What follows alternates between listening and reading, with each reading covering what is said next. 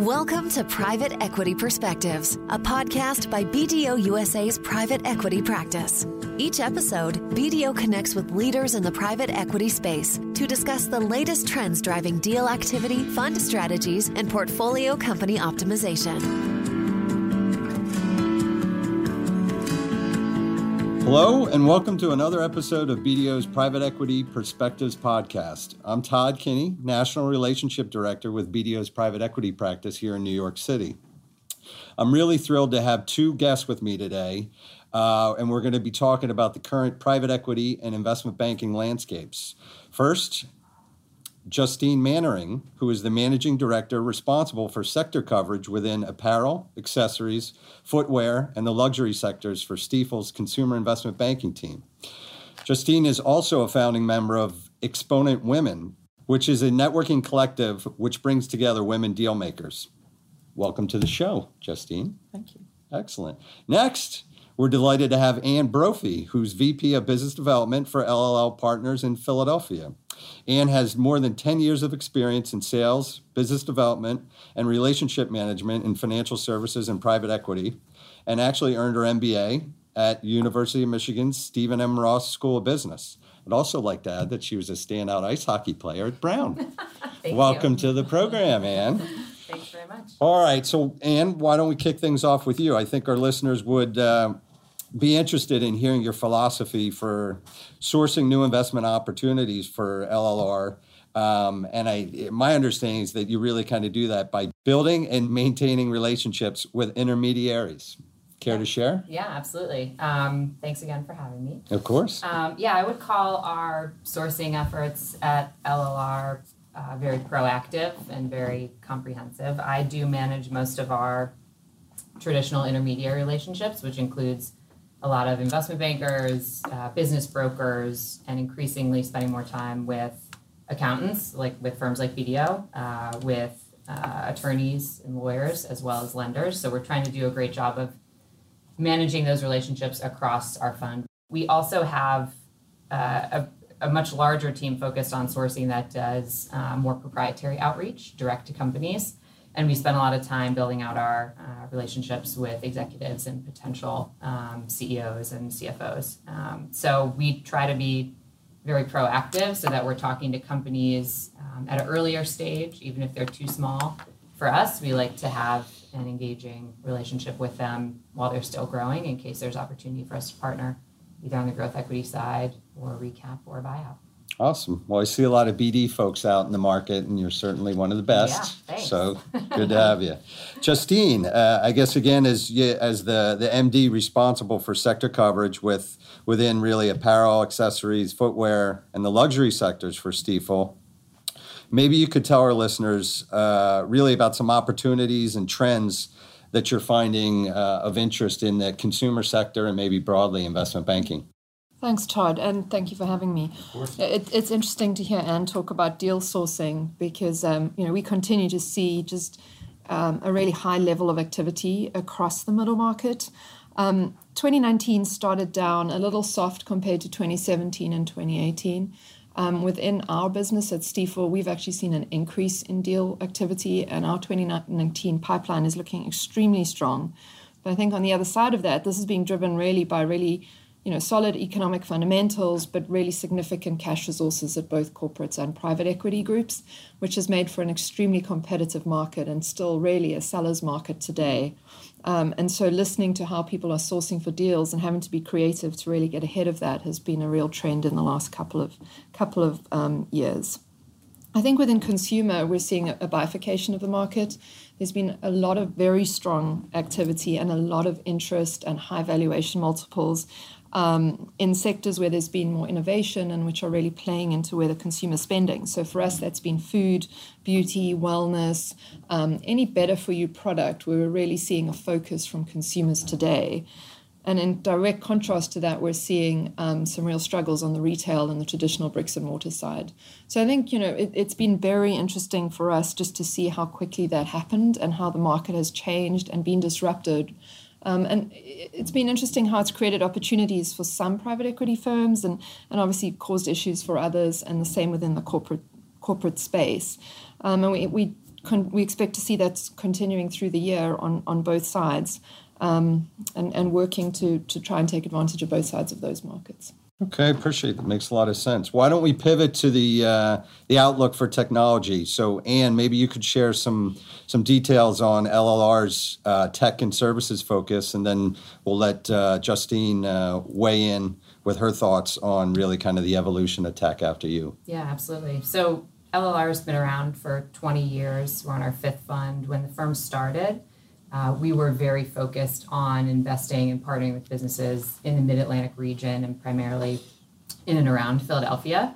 And so I won't say we were generalists, but that opened us up to a lot of different industries and business models. And as our firm has kind of progressed and grown, we've really narrowed our focus on areas where we have a lot of experience and expertise and areas where we think we can be a unique or differentiated buyer. So we have really honed in on technology and tech enabled services from a business model perspective. Uh, and then we cover a variety of industries, including healthcare and education, fintech, B2B software, uh, industrial tech, and security.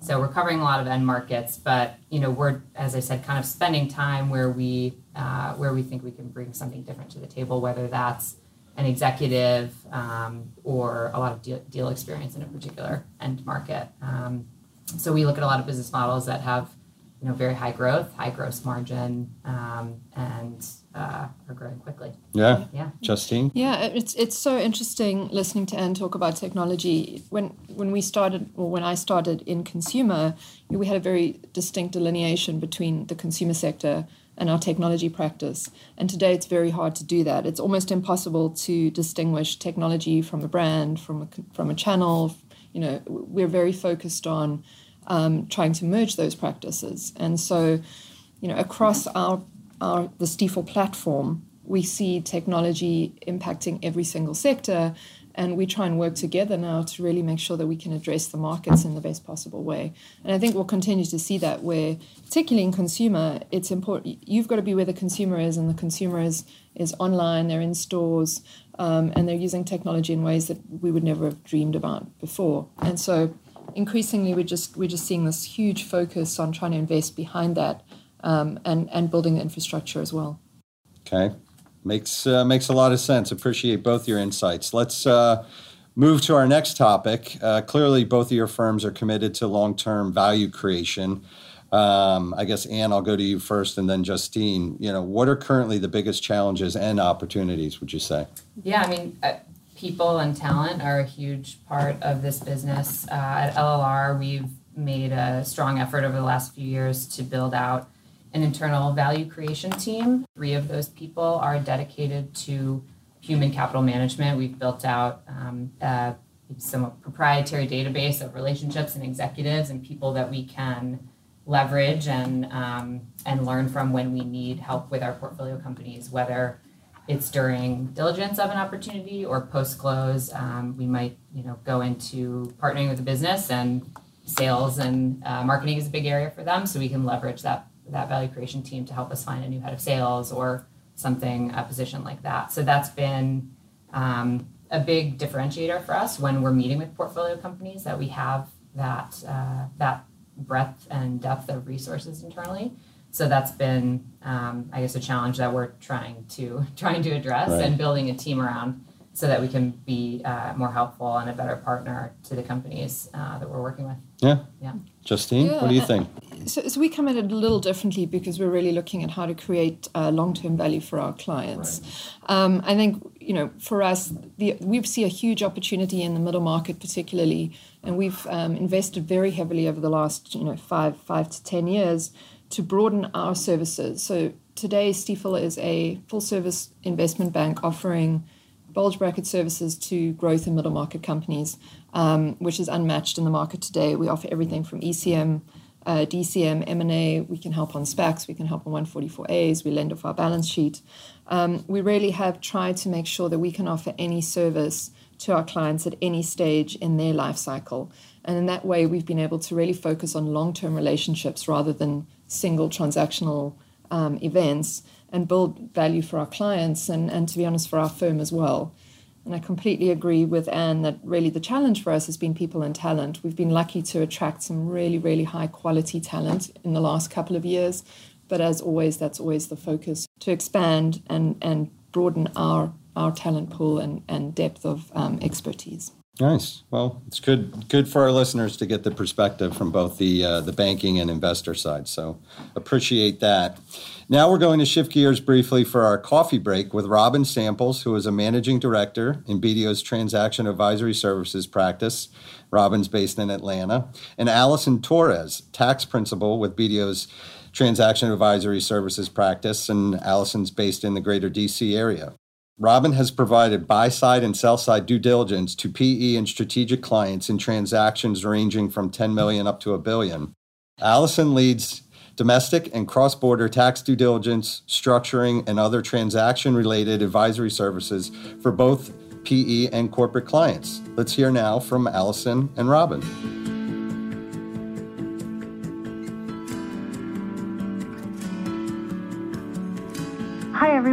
I'm Allison Torres, and I lead the tax side of our Atlantic Region Transaction Advisory Services practice. Thanks so much for having me. I have to say, I really appreciated hearing Ann and Justine's insights and agree that we're definitely seeing technology used in ways we would have never dreamed about before. One such convergence we're seeing play out is in the healthcare industry. Deals like the Amazon PillPack acquisition for 1 billion, Best Buy's acquisition of GreatCall for 800 million, and BioTelemetry's acquisition of Geneva Healthcare for 65 million. Robin, I know that here at BDO, we have a dedicated multi-service line healthcare center of excellence and deep healthcare industry experience within our transaction advisory practice. But what are you seeing in the South from a Q of E perspective when it comes to the convergence of technology and healthcare? Thanks, Allison. I lead our transaction advisory services practice in Atlanta and focus on financial due diligence across industries. I've seen that PE deal flow in the healthcare sector has increased since 2009, reaching a 10-year high in 2018 with 590 deals completed at a total value of 88 billion. U.S. healthcare M&A has also boomed, reaching a 10-year value peak of 171 billion in 2018. In the last 12 months or so, I'm seeing private equity firms focusing more on healthcare technology companies than on healthcare companies themselves. Additionally, I work with some healthcare companies in the Southeast that have also started to look into acquiring these very profitable technology companies as opposed to outsourcing. One of the most interesting challenges from a quality of earnings perspective for these types of deals centers around revenue recognition under the new accounting standard ASC 606. This standard provides guidance on when revenue and certain related expenses are recognized under contracts with customers. And the majority of these technology companies have extended contracts. For buyers under this standard, it is important to analyze and understand the revenue recognition and the timing of the associated cash flow as part of their negotiations. Robin, tech and tech-enabled services raise a number of tax due diligence issues as well. Even before the Wayfair Supreme Court decision last summer, some state and local governments were subjecting tech services to sales taxes, which have historically been thought to apply only to the sale of tangible personal property. Now, after Wayfair, companies can be on the hook for sales taxes on services in states in which they don't even have any business operations when they have a minimum number of sales to the state. For example, $100,000 or 200 transactions. What complicates the issue even more is each state and local jurisdiction has their own rules on which services are taxable and at what rate. So keeping track of what is subject to sales tax and at what rate is a significant administrative undertaking that most middle market companies just don't have the internal resources to keep up on. As a result, we're seeing significant sales tax exposures being discovered during the tax due diligence we are clearly seeing some tax and accounting complexities arising in this emerging industry. But for now, I think we're out of time. Thanks, everyone. Now, back to Todd Kinney at BDO in New York. Very compelling. Appreciate those perspectives from both Robin and Allison. And now back to our conversation with Justine Mannering and Ann Brophy. Ladies, pivoting to another issue, let's talk about add ons. According to PitchBook, the median size of an add on deal in North America and Europe has nearly doubled over the last, the course of really the last two years. I think in 2016, the median size was about 41 million. And that's really snowballed in the last year to about 76 million, which is really about an 85, 86% increase. Uh, and this is really based on PitchBook's Q1 uh, M&A report. So, Justine, I'll throw this out to you. Um, has your firm noticed an uptick in uh, in PE firms seeking to grow uh, portfolios via add-ons? And then, you know, Ann can chime in afterwards with her perspective. Yeah, Todd, you know, it's been a really interesting evolution from our point of view. Um, historically, we always thought of add ons as really a way for corporates to add value to their portfolios, and, and I was typically buying the private equity owned assets as add ons.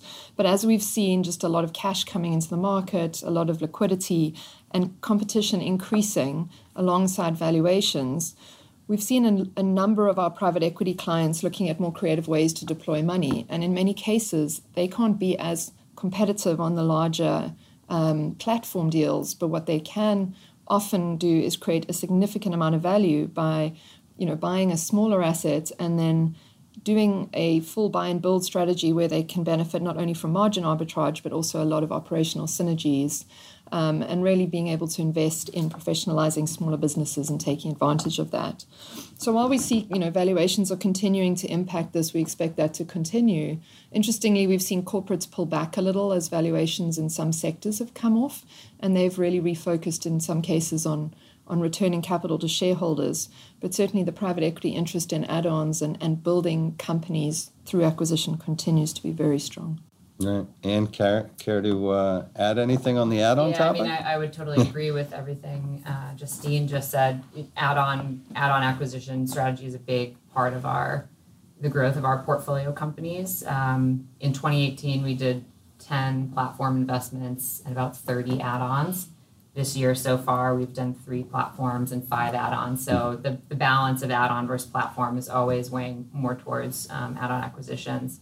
Uh, as Justine said, there's a ton of capital and cash chasing a, a smaller number of uh, deals, and there's a lot of competition for um, for investment opportunities. So we have a few different executive-led initiatives that we've done, and, and a lot of firms do this as well. But uh, we've tried to pick areas that we see a lot of opportunity. We spend a year or so picking the partner and the CEO or executive that we'd like to work with and then we spend time building out a pipeline and acquiring those. So we're doing one in the ophthalmology space. We've got one in the uh, process, uh, payment processing space, and we have one in industrial tech as well. So it's again a way for us to bring something, some sort of angle or advantage to a company. It allows us to um, invest in smaller companies by building them up as part of a, a platform, um, and ideally, it's a not a huge process when we're looking talking to smaller companies. Sure. There's less competition, and you can usually invest at a, a lower valuation. So uh, that'll that'll continue to be the strategy of ours going forward. I would imagine so. Excellent. Well, besides PE and deal activity, uh, since I'm lucky enough to have two. Uh, very successful lady deal makers here. I wanted to cover, you know, another important topic uh, in the financial in- industry, which is uh, diversity. Uh, a couple stats here. I guess research by Preqin found that the percentage of women working in the PE industry is 18%, and the percentage of women employed by hedge fund managers is only 19%. Meanwhile, another study uh, showed that funds with gender balanced investment teams generate 10 to 20% higher than those with a majority of male or female leaders. And that uh, study was by International Finance Corp, Rock Creek, and Oliver Wyman. So um, I guess, Justine, I'll go to you first, and then Ann, please add your comments. You know, how do you think kind of both the PE and investment banking industry dynamics for women have changed over the years? Sure. I think, um, you know, working in investment banking as a woman today is certainly significantly easier than it, than it was in the past. Um, I think firms have started to really um, take note of the benefits of having a different voice at the table, of having more diversity, not only for their clients, but also for internal purposes, for culture, and really being able to drive the way that decisions are made and firms are run. Um, certainly at Stifel, we have a real focus on not only attracting women to our platform, but I think even more importantly than that is, is being able to create an environment where they feel like they can succeed um, and they're part of the part of the, the culture. I think over the last five or ten years, we've seen a real drive to hiring women and not always as much focus on being able to create an environment for them um, to feel like they, they will they want to stay and they can succeed.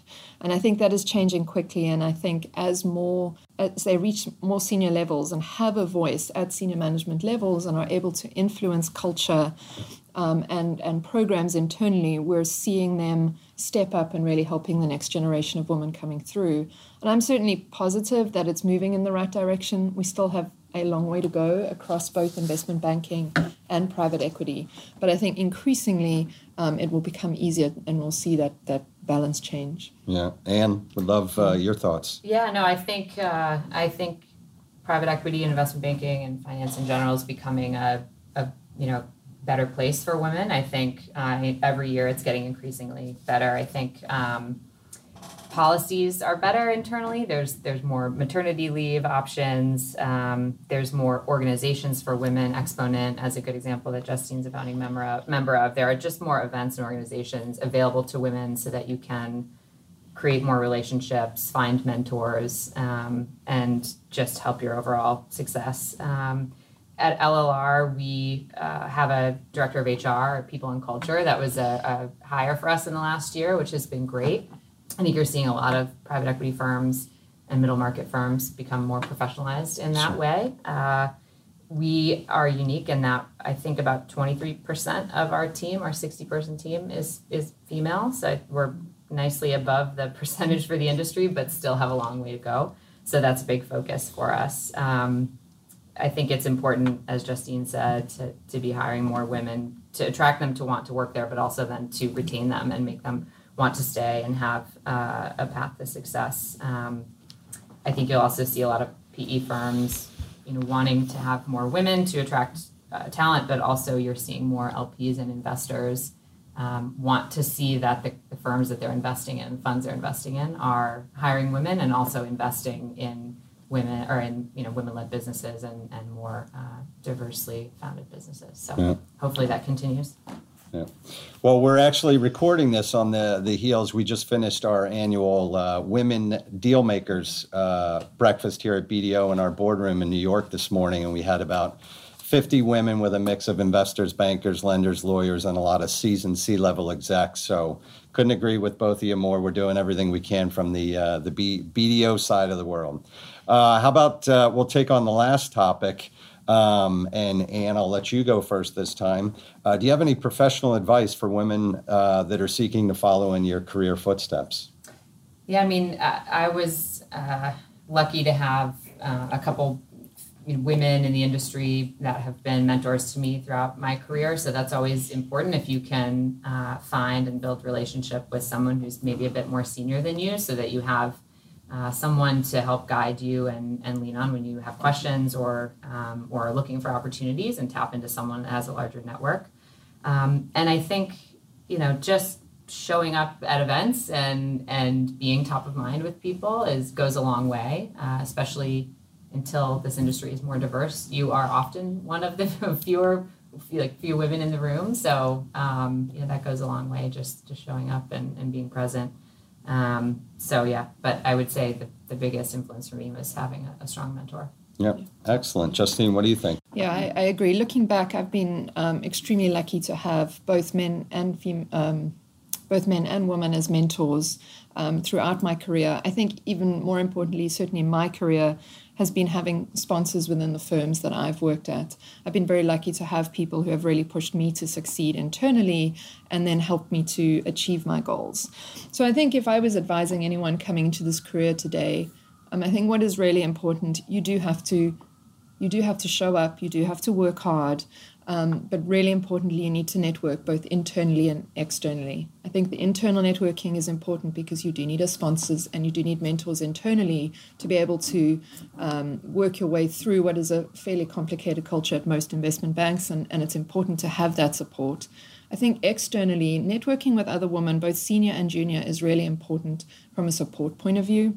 It's been invaluable for me in terms of both deal sourcing, but also from a personal point of view, just knowing that, you know, I just knowing that I have a group of women, you know, we refer to as as our tribe who are always there to be supportive, who are always there to offer advice and really understand what we're going through, has been, um, you know, really vital to being able to both stay in this industry and succeed in this industry. Awesome. I appreciate the uh, the passion comes through uh, in in the answers to. Uh, the last couple topics. So I really appreciate that, and I think we all met each other through uh, through networking at yeah. different events. Yeah. So it's fantastic. Well, you know, at, at this point we're going to wrap, but I can't thank you enough. So Justine uh, Mannering with Stifel and Ann Brophy with LLR Partners. You're both uh, very good uh, relationships and very important to BDO. I know you're both very busy, so thanks for taking time out of your busy schedules to join us today. Thanks for having us. Thanks for having us. Too. To our listeners, uh, thanks so much for tuning in. If you haven't already, we'd love for you to subscribe, rate, and leave a review of the show on iTunes. Until next time, this is BDO's Private Equity Perspectives. The views presented by our guests do not necessarily reflect the views of their respective firms. Thank you for listening to the Private Equity Perspectives Podcast. For more information on how BDO supports private equity sponsors, funds, and their portfolio companies with a full spectrum of accounting, tax, and advisory services, please visit us at BDO.com. If you enjoyed the show, we hope you visit iTunes to subscribe, rate, and leave a review. Join us next time for another edition of Private Equity Perspectives.